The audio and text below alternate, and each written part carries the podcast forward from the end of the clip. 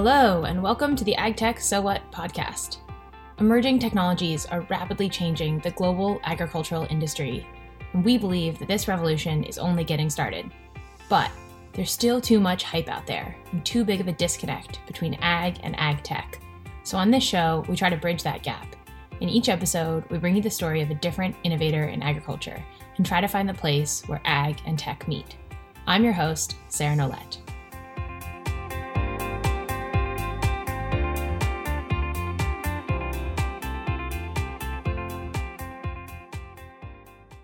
Today's guest is Dr. Rachel Hay, a researcher at James Cook University. When Rachel's not writing or researching, though, she is a pig farmer. About five years ago, Rachel did her PhD on the adoption of ag tech, and her particular focus was on the role of women. Though this work is a bit old, her findings apply today. Things like just how important it is to build relationships and establish trust if you're trying to sell technology into agriculture and how farming is often a partnership where, surprisingly or not surprisingly, women have a lot of input into decisions. Rachel starts with some overall insights about the role of women in tech adoption. Women play a large role in the decisions about buying technology. They are computer literate. They are eager to learn more, more than men. They're very happy to have a go on a computer or on technology, where men were sort of a bit standoffish. And so we really found that women on the on the, the large scale women were the decision makers and the developers were marketing towards men. So, for any ag tech companies out there, listen up.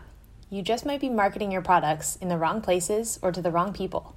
When I was collecting my data, I went to one of the technology producers and I said to him, there was two there, I went to both of them and I said to the first one, you know, I just interviewed 60 people face to face and out of all of them, one man was using a, a mobile phone and had used technology and a computer at home. Who are you marketing to? And they told me that they were using men's magazines, parts manuals, a newspaper that had a high male readership, and a few other things. And I said, you know, you should be marketing to women. And they said, don't be ridiculous. You don't know what you're talking about. So I went to the other developer and I said to him the same story. I found this, you know, interviewed 60 people, rada, rada. And he said, wow, right, I'm changing my marketing strategy today. And he increased his sales by 800% over a month. So, right from the get go, before I'd even written anything, you had two opposing sides one that was on board, ready to go, ready to run, and the other one who thought I was a complete idiot. So, what did Rachel do for her PhD? Well, she interviewed farmers, women and men, with a focus on the cattle industry in Queensland. But as I know from firsthand experience, reaching out to farmers can be challenging, especially when you don't have a local link into the community. Rachel overcame this challenge by running a PR campaign using the power of content to build trust, even with people that she didn't yet know traditionally people in the cattle industry, and I, I, haven't interviewed other farmers, so I don't know about them, but they're really shy. They really don't like to talk to you. They don't want to tell you about what they're doing. They certainly don't want Big Brother looking over their shoulder. And so I really felt like I needed to form a relationship with these people before I went and collected my data. So I wrote a couple of feature articles. I had them published in the local papers to the regions that I was collecting data in. And I also went to a large agricultural show and they have a, a magazine that goes with that. So I got a feature article published in that as well.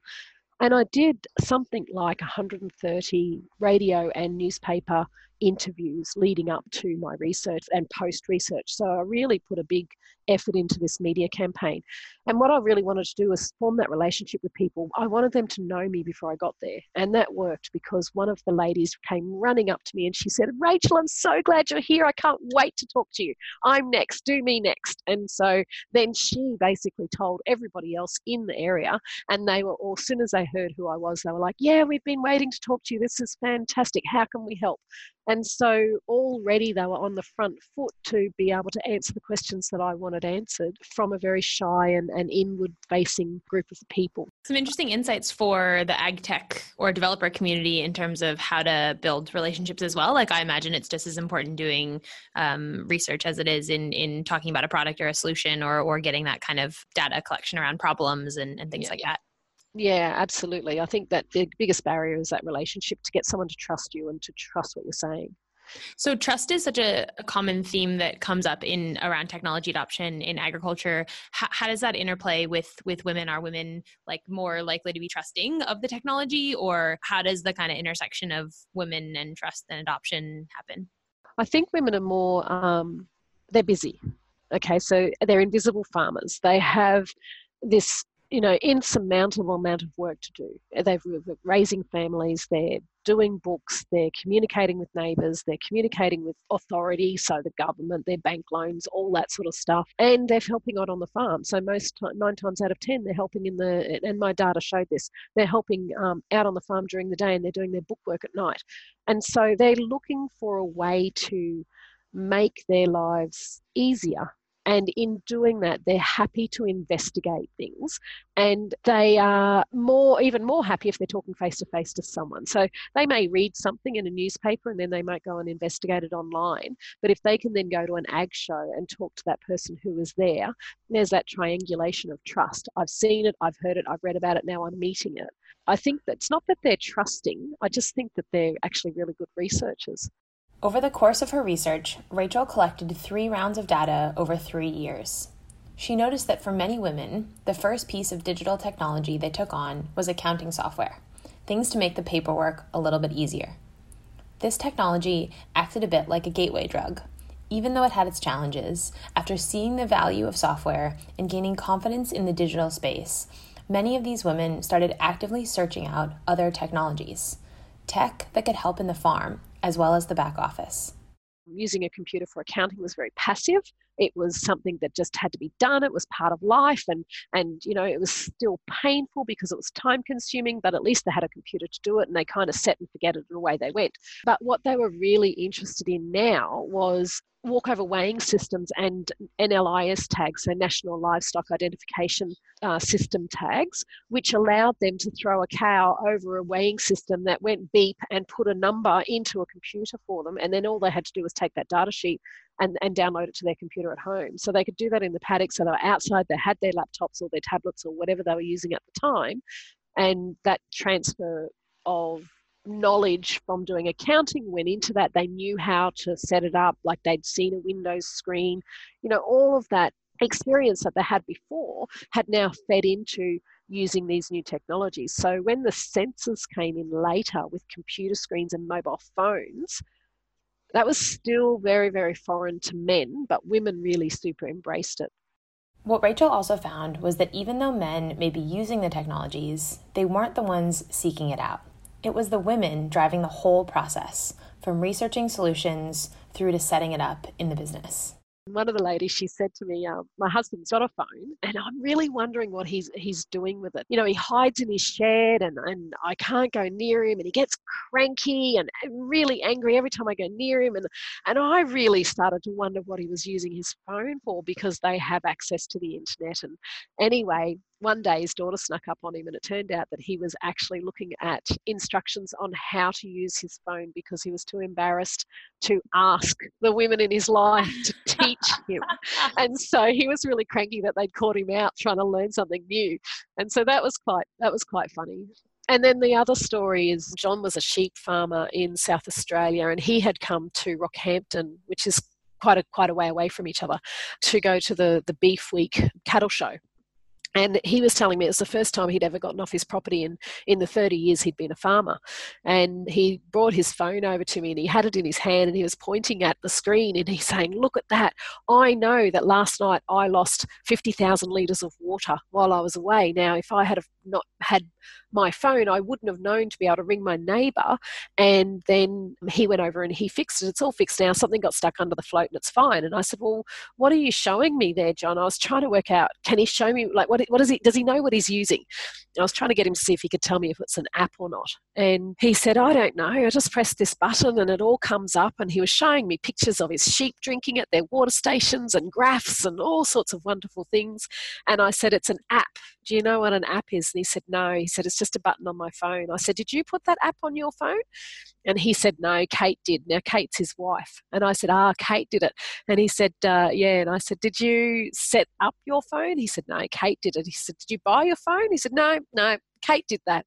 So even though he was using that technology, it, he was still absolutely relying on Kate to buy it, you know decide on what sort of which phone was going to suit him because they're out in the back of Never Never, and so they had to have special phones with special aerials, and you know made sure that it was with their connectivity and all of that sort of stuff. So I went over and talked to Kate, and she said, "Yes, absolutely, I do everything," and he just plays with it. so the nice. dynamic between them um, is, you know, from in the very first round of data collection, one the only fellow that had a, a, mobile phone or a smartphone back then was 76 years old, and I asked him what he did with it, and he said, "My wife rings me." Now, it was a smartphone. He could have looked at the internet, he could have checked the weather, he could have sent a text. No, I've only got it so my wife can ring me.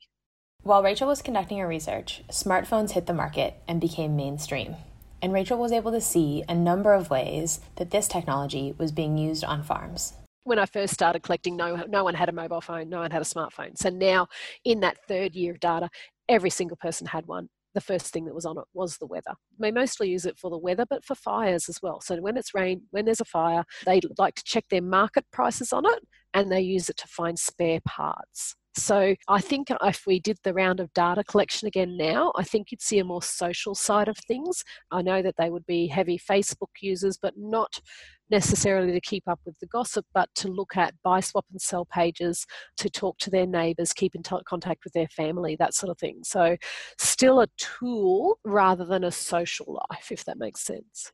Yeah, I wanted to ask how you um, imagine things are changing. Like in in some ways, mobile phones and even smartphones are kind of like not they're not specific to agriculture in any way and so yeah. i wonder now that that's really well diffused like most people have a mobile phone and even tablets and home computers and, and things like that do you imagine the same dynamics like the same kind of really influential role of women will continue to be true around more advanced analytics and robotics and the kind of next wave of technology in agriculture in the cattle industry, you will always find that the women are your forefront. And I think that while men are starting to understand things like using the technology, like having the phone and how to get their apps and using the sensor technology, they're still on that very technical side of things. So the women will go and research it, they'll look it up, they'll still talk to their partner. In fact, in the first round of data, the women were making, you know, the majority of decisions about what to buy. And in the third round of data, it was becoming a more joint joint decision. So while the women were still doing the research, they were talking to their husbands who had a better understanding of what they wanted from the technology. And so then they would draw into that conversation about what to find. And then the women would still make the purchase, decide on the budget, that side of things. And then the men will do the install and the on site maintenance of it. But if you're feeding back to a computer and something went wrong, that would come back to the women. So mm. it's more of a partnership, and women are getting more recognition in that partnership through being marketed to now. So women are starting to receive that information about technology rather than just the men. They're starting to become more considered in that process.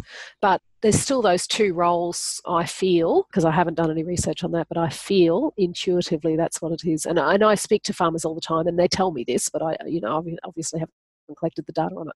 There are many implications of Rachel's research, both for agtech developers and for government departments and extension officers. One key is the importance of storytelling. Farmers are the original storytellers. And so they really want to hear what's going on in a story like way. They don't want to read a report. They don't want to have an extension officer come and tell them. Another study that I've done, one of the, the largest findings in that was farmers do not want to be told what to do by government agents or by young people who've just come out of university. But if you've got a story that you can tell through social media or through a newsletter or something along those lines, then that would be much better received by a farmer than than a report or you know an instruction. And so I guess out of several pieces of research that I'm doing at the moment is that there is a big barrier there between how to adopt. So if if a farmer wants to adopt something and a salesperson, for example, is is telling them, so a marketer or, or a um, you know a developer is doing their own marketing, their first instinct is that someone's trying to take money off me. You know someone's having a go at me. I, I, don't know how to make that decision because it's a it's a marketing ploy and, and no matter what they want me to buy their product But if a if a farmer's starting to look at something, and we'll use sensor technology because it's easy, um, a sensor technology that they want that they can use on their farm that they have connectivity to, and the extension officer is telling a story about that based on research, then that's an increase that increases the trustworthiness of that information.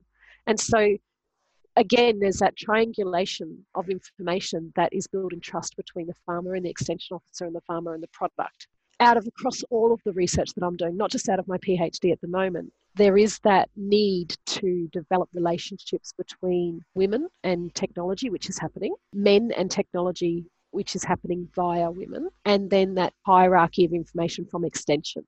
One idea that Rachel and I tossed around was that tech itself can help to improve these relationships helping to build trust between farmers, technology, and even extension. We're already seeing this on social media, as well as dedicated forums and websites that focus on ag tech and connecting farmers with new solutions.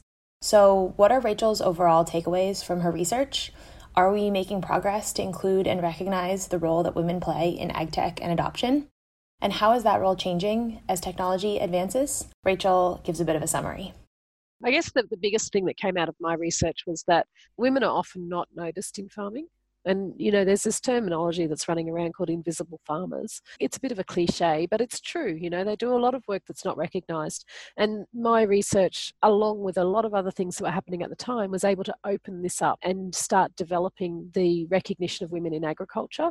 So if you look at the trends before my research and other research that came after mine and, and during mine, women were seen as a they were talked about in a passive way. So they were there but they weren't really focused on. There's a whole study i read on um, women in decision making in farming and uh, they actually interviewed men about the decisions that women made. And then they based all of these decisions on that research that interviewed zero women about women's decisions. So, from a research point of view, my research and others around me opened that up. And there's a lot more research coming into that, which is feeding into how those decisions are being made now at more of a partnership level. So, men and women together rather than men being seen. And so that's bringing a, a level of interest and respect towards women and partnerships making decisions in farming.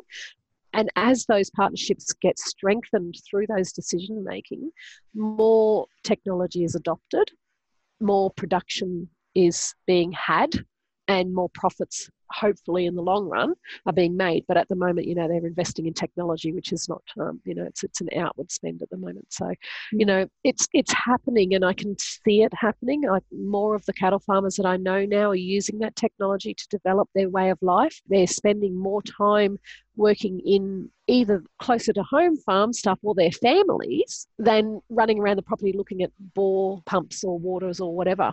And also, it's given them a little bit more freedom over their working staff. So, for example, a lot of the farmers that I know at the moment have got rollover activation devices on all of their quad bikes and, and their cars and things. So they're from a health and safety point of view, they're allowing their staff members to do a little bit more of the work, which is freeing them up to be a little bit more of their family you know so there's lots and lots of implications from that adoption of, of technology i think that's a great way to end and a hopeful view of, of the future and, and the role of not only this research but like of women in ag more broadly and how it can kind of unlock the potential and the benefits of ag tech thank you very much for having me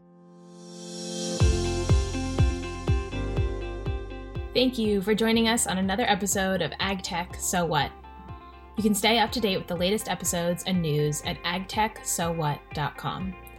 And as always, if you have any feedback or other guests to recommend, we'd love to hear from you. Just hop on the website and leave us a comment or send us a message. Finally, if you like what you're hearing, and we hope you do, please share the podcast with a friend or leave us a review on iTunes or wherever you get your podcasts.